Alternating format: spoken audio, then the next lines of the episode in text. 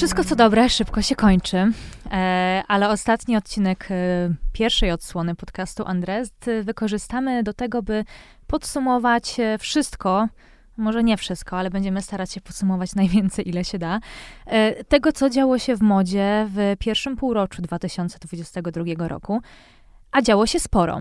I o tym będę miała przyjemność porozmawiać z, jak sama o sobie mówi, ekspertką od mody z przeszłości, ale też mocno trzymającą rękę na pulsie y, aktualnych wydarzeń, Harel.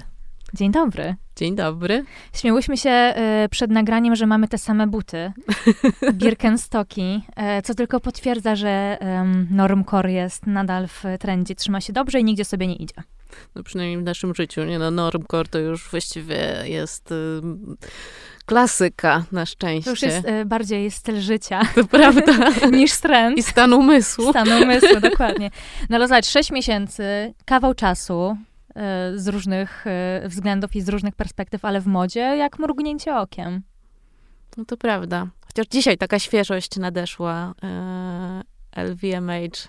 Nagroda. Tak, bardzo świeżo. Ja jestem tak usatysfakcjonowana tym werdyktem, bo um, wreszcie, wreszcie moda męska przede wszystkim, e, bo S S Daley dla niewtajemniczonych, a większość jest na pewno niewtajemniczona, e, młody Brytyjczyk, e, absolwent e, Westminster Academy of Arts, e, specjalizujący się w, w modzie męskiej, ale to, to nie jest taka moda męska, to jest bardziej taki przykład świetnego genderfluidyzmu, prawda? Prawda i w dodatku z przymrużeniem oka i z jakimś takim miłym żartem właśnie. Ja się nie znam go dobrze wcale. To od razu tutaj przyznam, że nie znam go jakoś ja super dobrze. Ale natomiast bardzo chcę go poznać. O tak, a zwłaszcza teraz. Będę, ta, będę taką flirciarą teraz. Bardzo chcę cię poznać, Steven. No ja go poznałam na pewno, no mam zapisane na naszym ulubionym Pinterestie też, tak jak już gadałyśmy troszkę wcześniej. E, taki jeden sweter z taką kaczką, po prostu mm-hmm. zwykłą kaczką i to jest e, coś tak pięknego i coś tak zabawnego i też coś tak bardzo brytyjskiego przecież i też e, no tam się tyle mieści, no ale też on ma taką piękną klasykę, ale jakoś troszkę tak pomalowaną, porysowaną, no cudowne. Jest tam taka trochę, jest oczywiście kunszt, jest, jest rękodzieło, jest ogromny talent, ale jest taka też dziecięca niewinność, prawda? On też jest bardzo taki cichy, wycofany, skromny. Wygłosił wczoraj, wczoraj mówię, akurat wczoraj było przyznanie nagród, wygłosił bardzo takie emocjonujące i wzruszające przemówienie, w którym dziękował swojej mamie. No ale dobra, sweter z kaczką. Kto nie pamięta sweteru, sweteru z kaczką z dzieciństwa? Ja miałam może nie z kaczką, ale też z jakimś zwierzęciem, które zrobiła moja babcia, więc jest to takie nawiązanie trochę do tych niewinnych lat dziecięcych. No to prawda, chyba że mówimy o sfer, swetrze z gruszką, z chłopaki nie płaczą. ale, może nie. może ale, nie tak. Ale faktycznie no to, to wraca, no też super jest pokazane, jak powracają różne takie historie dzianinowe też, które bardzo przez ostatni czas urosły. To prawda. To już zaczęło się w pandemii oczywiście jakoś tak bardziej, ponieważ nagle też młode pokolenie sięgnęło po szydełko, po druty. Wydaje mi się, że szczególnie młode pokolenie. Na TikToku to było widać bardzo. Jestem obserwatorką, nie nadaję na TikToku, ale bardzo lubię te aplikacje i bardzo lubię tam sobie zaglądać. No cokolwiek by o TikToku nie powiedzieć, to jego wpływ na to, co nosimy, kogo obserwujemy i co powraca, jest absolutnie nie do przecenienia. Jestem ciekawa, czy, czy tak będzie też w przyszłym sezonie, no bo jednak te wszystkie mikrotrendy z, z tym sufiksem core, wszystko teraz jest core. Tak, to prawda, to prawda, już trochę core. Zgubiłam. E, jest, jest absolutnie no, og, og, ogromny i to nie tylko jest wpływ na, na modę, ale zobacz, że nawet na muzykę, bo też przed nagraniem rozmawiałyśmy o tym, że nagle młode pokolenie, mówię teraz o, o tak zwanych zoomersach, czyli osobach urodzonych po dwutysięcznym roku, nagle, nagle odkryło Kate Bush i podkładają pod swoje filmiki Running Up the Hill. Albo Abbę wcześniej. Albo Abbę. Ale Abba to już dawno, dawno temu w tiktokowym rozliczeniu czasowym, bo jak coś jest sprzed pół roku, no to jest po prostu wieczność. No tak. Bo trend tak naprawdę, mam wrażenie, na TikToku trwa góra dwa tygodnie i za chwilę do się momentu, robi niemodny. Do momentu, kiedy się nie pojawi po następny. prostu następny. Tak. Ale jeszcze bym chciała wrócić do, do konkursu L V M H, bo to jest ogólnie świetny konkurs, bo nie, nie dość, że że oferuje młodym projektantom y, nagrodę pieniężną i, i to niemałą, bo to jest y, kilkaset tysięcy euro, y, to też y, oferuje im wsparcie merytoryczne, a kapituła tego konkursu jest bardzo zacna, bo tam jest i Maria Grazia Curie, y, i Kim Jones, więc no i jest to też konkurs, mówię o nim nie bez powodu, bo jest to konkurs, który w cudzysłowie wychował całe pokolenie świetnych młodych projektantów, jak chociażby Jacquemus, który też zaraz pokaże swoją nową kolekcję. No tak, i który jeszcze będzie współpracował za chwilę z Nike'em.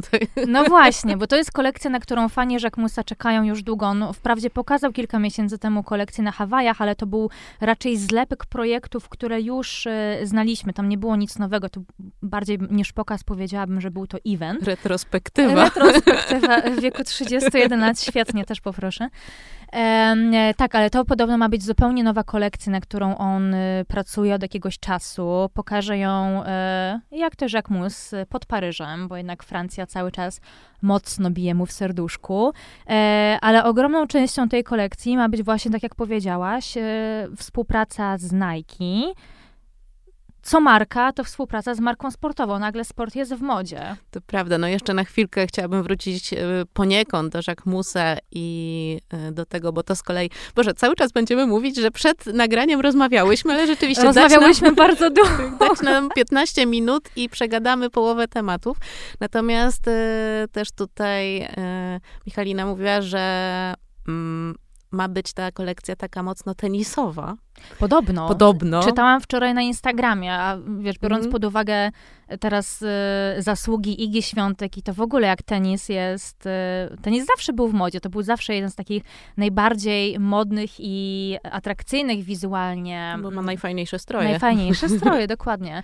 E, ale tak, ale sam, sam Simon zdradził wczoraj na Instagramie, że ta kolaboracja, nie, nie lubię tego słowa, współpraca z Nike ma być bardzo tenisowa, tam będą spódniczki, mm. sukienki, shorty, wszystko co potrzebne, by wyjść na kort i zagrać świetny mecz. A propos spódniczki, to ja cię muszę spytać, czy udało ci się upolować mini spódniczkę Miu Miu w końcu? Byłam bardzo blisko, ale za długo się wahałam, a jednak to jest sytuacja, w której decyzji trzeba podejmować w trzy sekundy i bardzo tego żałuję, chociaż...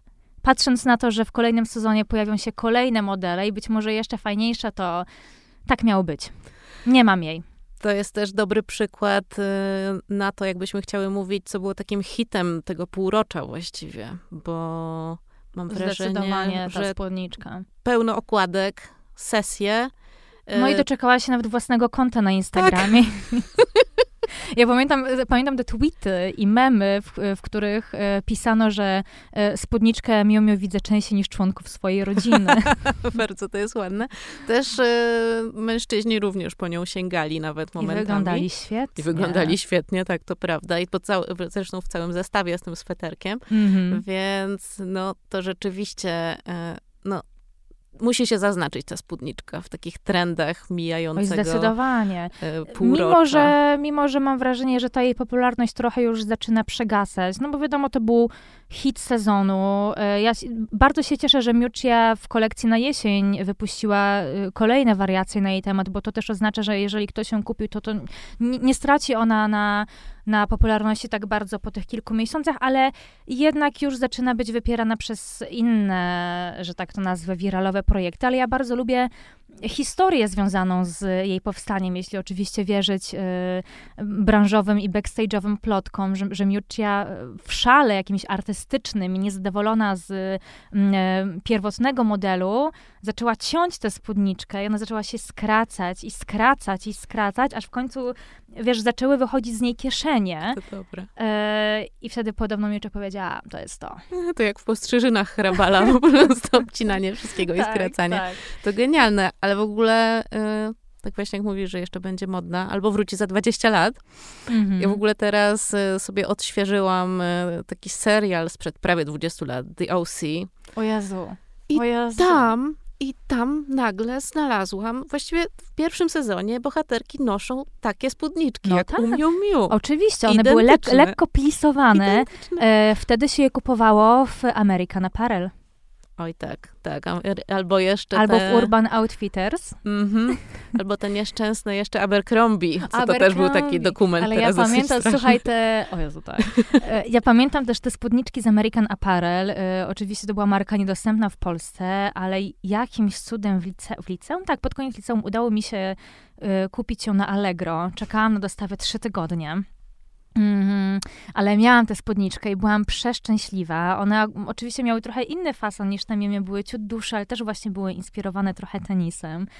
E, ale tak, ale D O C to jest serial, który no, był jednym z pierwszych, który ukształtował dzisiejsze pokolenie milenialsów. Tak, no był chyba pierwszym, no, nie, na pewno był pierwszym serialem, o którym napisałam na blogu w ogóle. Mm-hmm.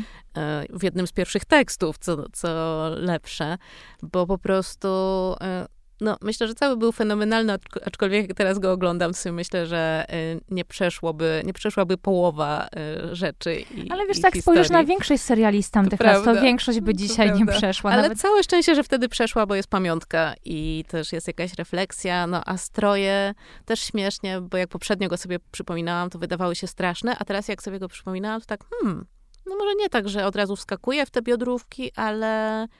Jest coś znowu w tym. Czyli ta reguła dwudziestu lat. Tak, bo zaczęliśmy się oswajać i wiesz, i, i patrzymy już nie przez jakiś taki osobisty pryzmat, no bo wiadomo, że większość z nas postrzegała to jako coś takiego kiczowatego, niedonoszenia, e, ale dzisiaj, kiedy, kiedy jest to w tylu kolekcjach i, i tak jak mówię, jesteśmy trochę oswojeni z tym, to nagle patrzysz na to zupełnie, nabierasz innej perspektywy, stajesz się bardziej obiektywna. I myślisz sobie, no kurczę, może jednak biodrówki. Też myślę, że fajne jest takie mrugnięcie okiem i taka żartobliwość, która tak. też mam wrażenie, że właśnie po tym, no nie wiem, i po covidzie, i po tym, co tam się w, w modzie, znaczy mówię akurat o modzie, coś w modzie stało, e, jakieś takie właśnie, e, nie wiem, potrzeba jakichś takich strojów bardziej stonowanych, wygodnych mm-hmm. i tak dalej.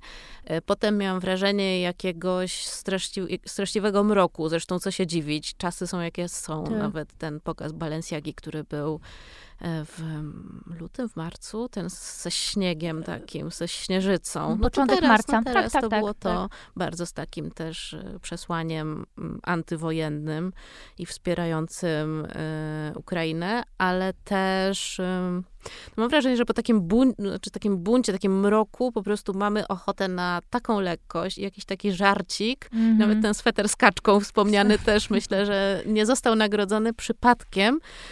Że po prostu już troszkę człowiek potrzebuje oddechu i takiej lekkości, no a moda jest genialnym, można powiedzieć, medium, które może to przynieść. Tak, i, i bardzo bym chciała, żeby coraz więcej osób tak ją właśnie y, traktowało. I nawet jak się spojrzy na, na trendy na jesień-zimę dwa tysiące dwa dwa tysiące dwadzieścia trzy, to, jest, to są cały czas takie zapasy między minimalizmem a maksymalizmem, bo jednak jest ten powrót do minimalizmu, o czym też rozmawiałyśmy przed wejściem na antenę. E, minimalizmu takiego surowego a la Calvin Klein i Helmut, Helmut Lang. Lang z lat dziewięćdziesiątych, ale z drugiej strony jest um, totalny maksymalizm, w którym mamy i żartobliwość, i ekstrawagancję, i seksapil, bo ta seksowna moda cały czas bardzo mocno się trzyma i mam nadzieję, że im dłużej czasu będzie z nami, tym więcej osób się do niej przekona. Zwłaszcza, że to jest taki fajny seksapil, który w ogóle nie jest ograniczony, nie wiem, sylwetką, rozmiarem tak, i tak, tak dalej. Tak. To nawet tu sobie wypisałam, bo jest jedna projektantka, o której bardzo chcę powiedzieć właśnie, bo ona rzeczywiście teraz, mam wrażenie, wzrasta w tym dwa tysiące dwudziestym drugim roku. Nazywa się Esther Manas. Mhm. Jest, nie wiem, czy dobrze ją wymawiam, bo ona jest francuską, więc może Esther Mana. Mana. Mana. Mana, mana. Natomiast to, co ona robi, to był jej drugi dopiero wybieg z tego, co dobrze pamiętam, ale to, co ona robi, jak ona pokazuje naprawdę takie fasony, co to kiedyś by wszyscy powiedzieli, nie no, z taką sylwetką w ogóle, gdzie ty tam tak. próbujesz? A ona po prostu obleka w takie marszczone, różne szyfony, tiule, tasiemki, tam wiąże mm. przez te kobiety, które są naprawdę najróżniejsze i każda wygląda w tym genialnie, każda wygląda niesamowicie seksownie, ale no nie ograniczona do takiej seksowności, z jaką wzrastaliśmy i gdzieś tam, jaka nas bardzo samych ograniczyła w postrzeganiu mm-hmm. tego aspektu. Więc ta Ester, moim zdaniem, to jest bardzo taka postać mocno do śledzenia teraz i proszę bardzo, i do naśladowania, nie mam z tym problemu, proszę ją naśladować, jeśli miałoby się pojawić więcej na przykład takich różnorodnych modelek, nie mówię, że tylko większych, ale mogą być i mniejsze, i niższe, i wyższe, wszystko jedno. No właśnie, bo fajnie by było, żeby ta inkluzywność była naprawdę różnorodna, bo, bo z reguły inkluzywność rozumie się tylko przez duży zakres rozmiarów, tak? Mm, tak, damy, że, kogoś, damy kogoś większego damy w rozmiarze kogoś trzydzieści osiem. Większego, tak. Pamiętajmy, że inkluzywność to może też być osoba w rozmiarze trzydzieści sześć, ale na przykład, która ma sto sześćdziesiąt centymetrów wzrostu i pojawia się na wybiegach. I też coraz więcej jest takich dziewczyn. Z takich bardziej popularnych marek, na pewno na pokazie Koperni było, było sporo dziewczyn w różnych kształtach i różnego wzrostu, różnych typach sylwetek i też nosiły świetne, dopasowane spódnice do ziemi i, i do tego charakterystyczne dla twórczości chłopaków obcisłe, krótkie topy. Też Paloma Alcécer świetnie wyglądała. Ona nie, ona nie jest za wysoka, ona ma ledwo metr siedemdziesiąt wzrostu, tak, myślałam, rozmiar, rozmiar czterdzieści i wyglądała absolutnie genialnie i ten top, który ona zaprezentowała na wybiegu, teraz po prostu bije jakieś rekordy sprzedaży. No i też super, bo myślę, że może bić rekordy sprzedaży również wśród osób, które mają właśnie rozmiar czterdzieści, czy czterdzieści dwa, czy cztery, czy nie wiem, pięćdziesiąt, bo po prostu widzą, że, że można, można, że, że się można, da, dokładnie. Że zakryje, że podtrzyma, tak, że, że nie, nie, jest to, nie jest to jakaś estetyka zarezerwowana wyłącznie dla, dla wąskiego grona odbiorczej. No Paloma zresztą była w tym sezonie jedną z najbardziej rozchwytywanych modelek, ale chyba nie ma bardziej popularnej dziewczyny w branży niż Bella Hadid dzisiaj. Przyznam się, że jest to absolutnie jedyna osoba na Instagramie zwłaszcza, która potrafi spowodować, że ja dostaję obsesji na punkcie jakiegoś ciucha. Po prostu Mam nie, tak ma, nie ma, nie ma takiej Ewentualnie osoby. Hailey Bieber jeszcze, ale tutaj jeśli mhm. chodzi o branżowe dokonania, to akurat ich bym nie porównywała, bo dla mnie Hailey już jest bardziej celebrytką, influencerką, mhm. no bo jednak nie ma jej tyle na wybiegach i w kampaniach. No to prawda, nie no, Bella jest po prostu wszędzie i jest rzeczywiście w tym taka jak kameleon, mhm. ale też gdzieś czytałam, że ona w ogóle nie ma stylisty, ani stylistki. A teraz to się zmieniło. Zmieniło się. Faktycznie ona nie miała stylistki, stylisty. Teraz zaczęła jakoś tuż przed festiwalem w Cannes albo hmm. przed Met Galą, nie pamiętam, ale jakoś właśnie w tym półroczu, więc Czyli możemy, ten Tom możemy, Ford. możemy o tym powiedzieć, bo to temat na czasie. Zaczęła, słuchaj, współpracować y, z Low Roachem, czyli stylistą Zendai. Okay. A Low Roach jest specjalistą od ciuchów vintage. On zaczynał swoją karierę w modzie od prowadzenia sklepu z modą vintage. Stąd te wszystkie kreacje vintage Belli w Cannes. Stąd ten Tom Ford. Zresztą taki piękny. O Jezu, taki piękny, który zresztą też się przewija w wielu kolekcjach to, na wiosnę. A to on ubrał Gwyneth Paltrow ten aksamitny garnitur, taki ciemnowiśniowy też Toma Forda. Nie, nie, nie. To, to, to zupełnie to niezależny wybór. Się... Wydaje mi się, że stylistką Gwyneth jest Elizabeth Stewart. Ty jesteś niezła, ja po prostu, ja, ale, ja nie wiem, ja ale, nie znam się ale na nie, nie dam sobie uciąć ręki, natomiast tutaj faktycznie Low Roach był stylistą mocno kojarzonym z Zendają. On, mm-hmm. on z Zendają współpracuje, odkąd ona skończyła lat czternaście. No, powiedziałabym, no, show biznesowe przedszkole. Czyli kiedy z tej gwiazdki Disneya zaczęła się stawać taką, powiedzmy, aktorką z prawdziwego zdarzenia. No i teraz trochę podchwyciła go Bella. Yy, z tym, że okay. wydaje mi się, że ta współpraca będzie... Bardziej będzie, na dywan. Będzie bardziej na dywan, bo jednak ona ma tak um, wypracowaną już własną estetykę i, i wyczucie stylu, że nawet wolałabym, żeby ktoś tego nie zepsuł. No, bo ona jest niesamowita. Ale jak już jesteśmy przy Zendai, no to chyba musimy też poruszyć trend um, kostiumów z Euforii. Bo Ojej, to tak. jest po prostu, no już wprawdzie minął drugi sezon, już obejrzany, już pięć seriali innych było po drodze, ale uważam, że to, co się wydarzyło w drugim sezonie, jeśli chodzi o modę, to jest po prostu hit. Ale patrz, tam był, były i rzeczy Jacquemusa, i były i torebki, i buty by far. Amina Mładi. Mm-hmm, też, no po prostu. I też rzeczy takich młodych marek, w ogóle wcześniej nieznanych, które dzięki tej ekspozycji nagle są no to trampolina na po prostu. Topie. Trampolina, mm-hmm. absolutnie. I też super pokazane. O Boże, jeszcze była taka cudowna na Barbie Ferreirze marka. Takie...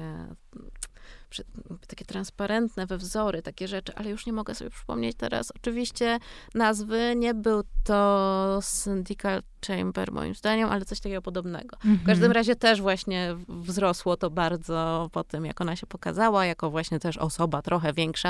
Ja tak mówię o tej inkluzywności, a cały czas powtarzam, że ktoś jest większy, no ale mam, mam nadzieję, że mi państwo no to s- wybaczą. Potraktujmy to po prostu jako skrót myślowy. Dokładnie. E, no ale a propos bohaterki Barbie, e, odgrywanej przez Barbie Ferreirę, no to ona w tym pierwszym sezonie była taką ambasadorką e, trendu inspirowanego B D S M.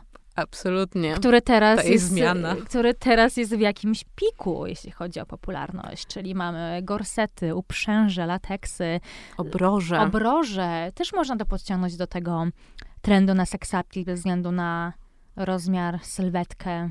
Można i też takiego trendu właśnie na takie bardzo y, śmiałe ubieranie się bez, y, bez strachu. Takie, nie chcę mówić odważne, bo ja bym nie chciała, żeby to był akt odwagi, tylko żeby to było... Nie, no jakby w tym chodzi o normalizację. Akt wyrażenia mhm. się, że tak można. To zawsze sobie myślę wtedy o Berlinie, gdzie po prostu jakbym włożyła jakąś taką uprząż, obrożę, szelki i nie wiadomo co, to raczej nikt by nie zwrócił na mnie uwagi. E, natomiast w Warszawie raczej to się nie wydarzy, bo bym po prostu się no, bała no, tak. przejść pięć kroków. Ale no, tak. kto wie. Może też przesadzam, może to jest jeszcze co innego. A może więc... to się zmieni. Bądźmy tutaj, wiesz, optymistyczne. Nadchodzą wakacje. Zobaczymy, w czym zobaczycie Harel w sierpniu. Czas, czas wiesz, luz większego takiego wyzwolenia. Jakby zmienia się taki mindset, mam wrażenie, latem zawsze, więc jestem tutaj dobrej myśli, że jednak tej odwagi e, nawet na ulicach Warszawy będzie, e, będzie więcej. E, no co tam się jeszcze działo? Mówimy o euforii, ale wracając na wybiegi, e, już nie będziemy tutaj naszych słuchaczy zanudzać jakimś podsumowaniem tygodni mody, bo zastałby nas poniedziałek, um, a mamy piątek. Ale chciałabym powiedzieć o tych pokazach międzysezonowych, czyli tak zwanych resortach, pre-fallach, kurzach, jak zwał, tak zwał, definicji jest mnóstwo. Bo trzy największe marki kontynuują swoje tournée wyjazdowe. Najpierw było Louis Vuitton, które pokaz zorganizowało w Kalifornii, w San Diego, żeby tutaj być bardziej precyzyjną.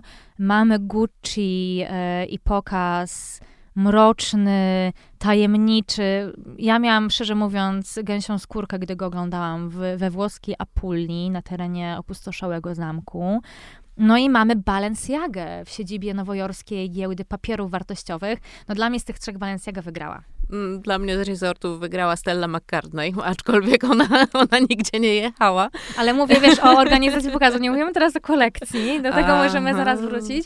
Nie, ale mówię, wiesz, o, całą, o całej hmm. otoczce, o całej tej dla mnie chyba, gu, dla mnie chyba Gucci. Dla mnie chyba tak. Gucci, ale to dlatego, że po prostu to było takie poruszające i tam wszystko się zgadzało. Znaczy, w ogóle na wszystkich tych pokazach wszystko się zgadzało, ale tam po prostu to światło, mm-hmm. e, te sylwetki, to, no, no nie wiem. No, no to było takie to bardzo było mistyczne. Niesamowite to było. Mm-hmm. To było przepiękne, po prostu to było takie piękno i rzeczywiście sobie myślisz wtedy, że ta moda jako sztuka broni się absolutnie. Oczywiście, że tak. Chociaż mam wrażenie, że więcej sylwetek niż w poprzednich sezonach było bardziej donoszenia, że tak to nazwę. No też się, też wraca trochę na ziemię z tak, drugiej strony. Ale nadal jest to, nadal jest to jego, więc tutaj ogromny szacunek dla Alessandro Michelego. No ja może jestem nieobiektywna, bo jestem ogromną fanką Balenciagi, o czym nasi słuchacze mogli się już przekonać, gdy z Jasią Chorodyńską rozmawiałam o, o fenomenie Demny. Demny.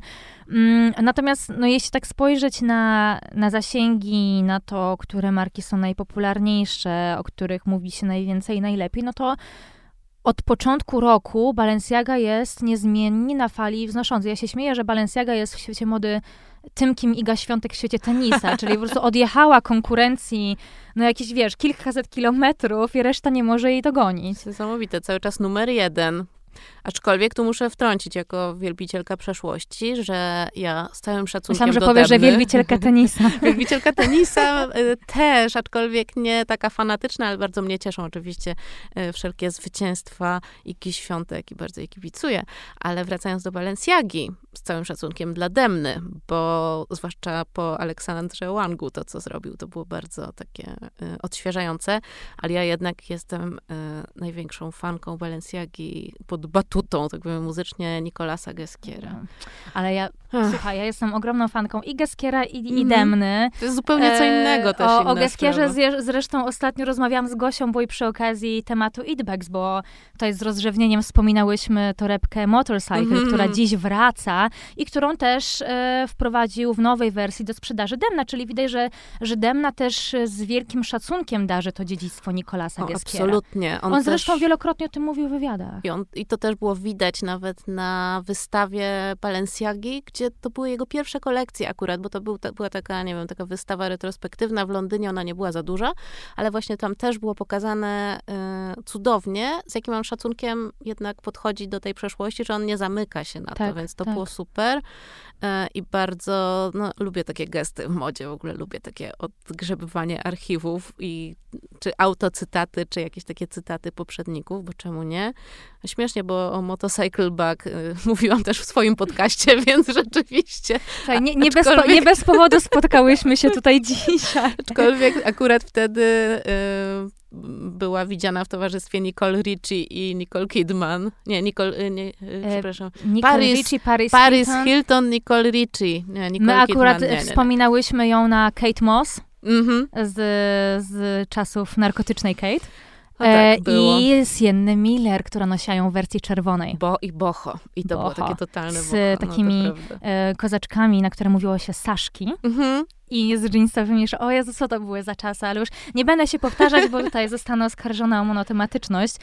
E, no tak, ale, ale Balenciaga odjechała, teraz e, była premiera nowej kampanii. Jestem ciekawa, czy przyszły sezon też, e, też będzie taki... E, owocny. Specyficzny. Też dla tych, którzy nie widzieli, no teraz na tym pokazie ostatnio po prostu w ogóle nie było widać twarzy modeli, modelek. Właściwie to już było wszystko jedno. Czy to jest mężczyzna, czy to jest kobieta, czy to... To nie ma znaczenia. E, I rzeczywiście ten zabieg, najpierw sobie pomyślałam, że...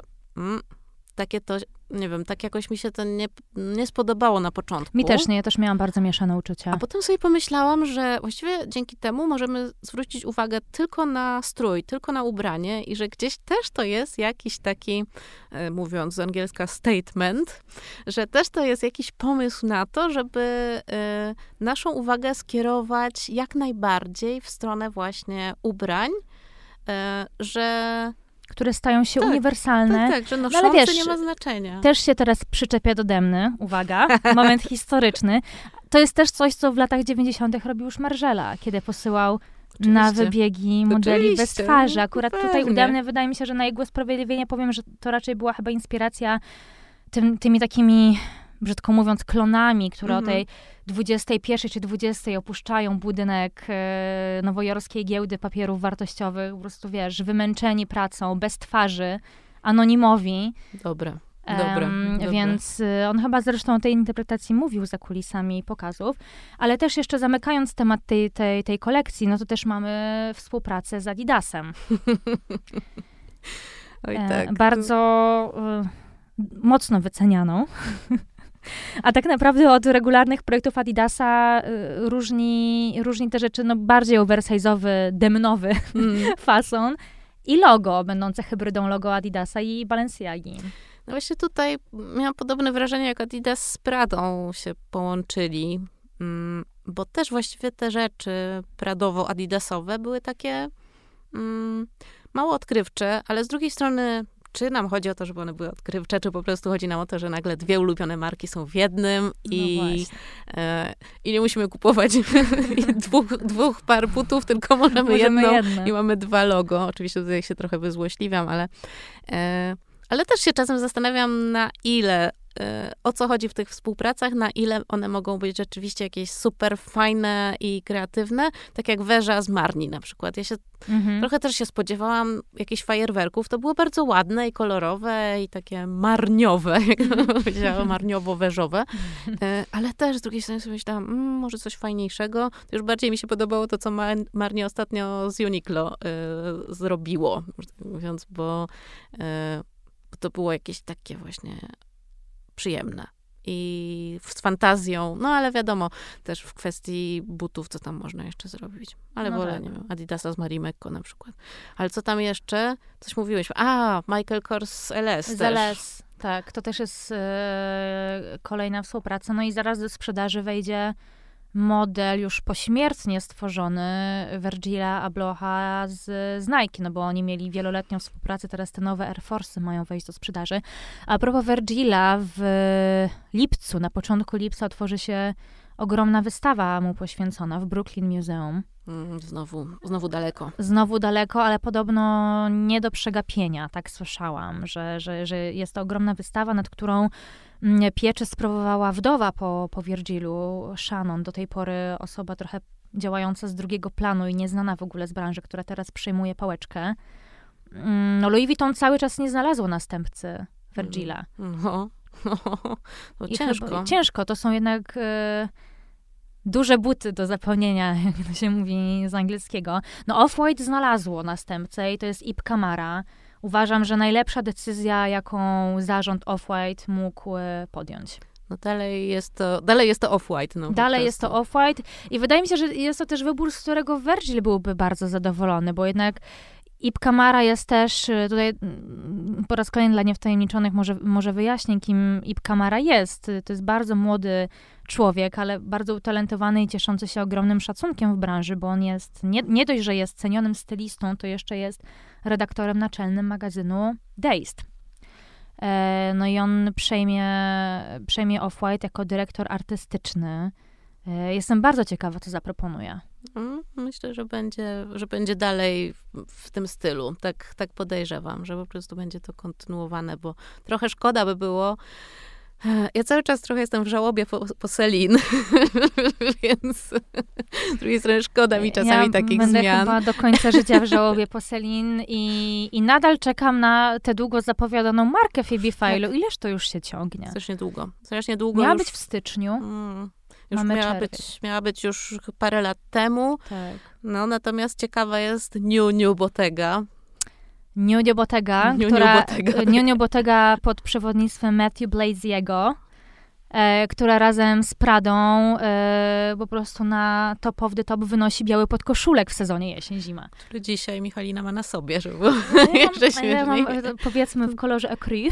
A, no takie światło. To jest w kolorze écru, ale... A co jest najśmieszniejsze, bo akurat podkoszulek Prady jest klasycznym podkoszulkiem, czyli jest bawełniany. Ale okazuje się, że podkoszulek Bottegi, Bottegi, który wygląda na zwykły, nie jest taki zwykły, bo jest ze skóry. Skórzany. Również z jeansami, które nie są jeansami, tylko są Byłam skórzane. Tak, dlatego, że pie- to chyba była pierwsza sylwetka na pokazie. To wrażenie. była otwierająca sylwetka, to, była, to były jeansy, biały podkoszulek i t- nowy model torebki. torebki. I nagle się okazuje, że to ani jeansy, ani biały podkoszulek bawełniany, tylko skóra. Co ciekawe, u Prady też otworzyła pokaz sylwetka z y, białym podkoszulkiem, więc coś jest na rzeczy. Y, to jest w ogóle, Back to basics. To prawda. To jest w ogóle ciekawy ukłon w stronę takich rzeczy, których jednak nie musimy mieć z jakimś wielkim logo, i żeby, żeby być modne. To jest bardzo miłe ze strony projektantów, aczkolwiek ten Prada oczywiście ma no, trójkątne logo, no, ma logo trójkątne z przodu. logo, więc wiesz, to tak samo jakby powiedzieć, no możemy spódniczkę plisowaną mini też kupić wszędzie. Oczywiście, możemy sobie obciąć starą. Możemy sobie obciąć starą, ale jak tamta ma na wysokości pośladka wyszyte Miu Miu, mm. więc... Y- no to jest magia. No to jednak to jest, jest magia. magia, ja się też na nią I łapię i jestem pewna, że to tego. będzie najbardziej wiralowy projekt przyszłego roku. Ta właśnie, ten, ten, top, ten, z, ten top z logo. Tak. Mhm, tylko tak, ciekawe, tak, czy tak. skórzany, czy jednak to y, logo Prady. Logo Prady. No. Moim zdaniem logo Prady, no, bo też jest być. bardziej praktyczne i wydaje mi się, że cenowo też będzie bardziej przystępne. Mm, no, ciekawa jestem. Chociaż mam nadzieję, że Prada nas nie słucha I, i nie będzie wiedziała, jak tu się zachwycamy i prognozujemy jej komercyjny sukces i nie będzie śrubować cen. Poprosimy bardzo. E, ja jeszcze wrócę na moment do Bottegi i do, i do Matthew Blaziego, no bo e, we włoskim modzie mamy Mamy nowe rozdanie, mamy mocne przetasowania. Te domy mody o długoletniej tradycji i powiedzmy takim rodzinnym backgroundzie, czyli do tej pory pozostające w rękach rodzinnych, nagle mają nowych dyrektorów kreatywnych i są to młodzi, nie chcę powiedzieć chłopcy, żeby nie zabrzmieć źle, są młodzi projektanci, młodzi twórcy. Eee, nie wiem, czy, czy mają za zadanie, nie wiem, tchnąć jakiegoś takiego ducha świeżości w te brandy, czy... Z- zastanawiam się, jaki jest tutaj argument za y, angażowaniem tych kreatorów, bo to są często projektanci o bardzo minimalnym doświadczeniu w branży, bo mamy tak, mamy nowego dyrektora Blue Marine, akurat to, to jest um, nominacja sprzed dwóch lat, który totalnie odmienił markę. No i znowu Y dwa K się znowu Y dwa K wydarzyło. Tak, on jest podobno ogromnym fanem Mariah Carey. Stąd... To widać, ten, mo- ten motylek. No, motylek, wiadomo. Top z motylkiem, ikoniczny. Ale mamy e, Maximiliana Davisa w Ferragamo, która zadebiutuje we wrześniu. Mamy nowego dyrektora kreatywnego Missoni, Filippo Grazioli, który także zadebiutuje we wrześniu. I ostatnio Etro. Też, e... o, to, o etro, etro przegapiłam. To, to było jakoś miesiąc temu, czyli trzy tygodnie et... temu. Ja, ja też już... nawet nie pamiętam nazwiska mhm. tego projektanta. Ale ktoś nowy. Poczekaj, poczekaj. On miał chyba własną markę. Mhm. Zaraz mi się może przypomni. No, Mar- Marco De Vincenzo. A, Marco bardzo. De Vincenzo. No, no, faktycznie. Tak, on miał własną markę no, taką. Jestem. Bardzo jestem ciekawa. Jestem bardzo ciekawa, bo no bo tu też Etro jest marką bardzo rodzinną. Bardzo taki... rodzinną i bardzo taką już e, typ...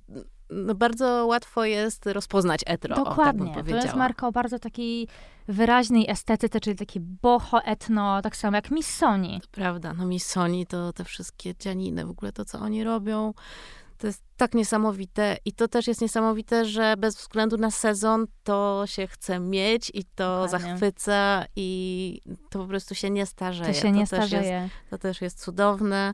No, ale to takie torebki Prady, które się nie starzeją. A jak się starzeją, to za chwilę Patrz, wrócą. I, zno, I znowu wracamy do tej Prady. Tak. No ja zawsze wracam do ja Prady. Ja też zawsze wracam do Prady. Bo to naprawdę, jedna, jedna to jest Miuccia Prada, a druga to jest Phoebe Philo, mam wrażenie. Takie tak. dwie osoby, które, spowod- które w swoich projektach ujęły już wszystko. W tym momencie właściwie to, co widzimy, zazwyczaj albo już było u Prady, albo było w Celine za czasów tak, Philo, tak. ewentualnie jeszcze, no oczywiście można jeszcze wziąć Jeana Paula Gaultiera, który też y, wciąż, no, wciąż y, działa. Był niesamowity i wciąż jest niesamowity. Tu w ogóle taka zabawna była historia właśnie, bo teraz jak Lotta Wolkowa zaprojektowała tam u niego na bazie archiwów kolekcję, to się właśnie wspomniana wcześniej przeze mnie marka Syndical Chamber, taka hiszpańska, mhm. upomniała, że to są ich pomysły, bo to były na obcisłych sukienkach takie ciała. Takie nagie ciała. Nagie ciała, mhm. nagie ciała. Natomiast no tutaj się okazuje, że Jean-Paul Gaultier zrobił to w latach dziewięćdziesiątych czy pod koniec osiemdziesiątych i to już było, więc cała idea I to, marki kto tu kogo kopiuje? Niestety oparła się na takich rzeczach, które już kiedyś które powstały już i sam Jean-Paul Gaultier je zaprojektował. No więc... Tutaj też nie ma co się czasami kłócić, kto był pierwszy, bo zawsze wyjdzie, że Prada. Albo... Wszystkie drogi prowadzą do Prady. Po prostu, czyli wszystkie drogi prowadzą do Mediolanu. Tak.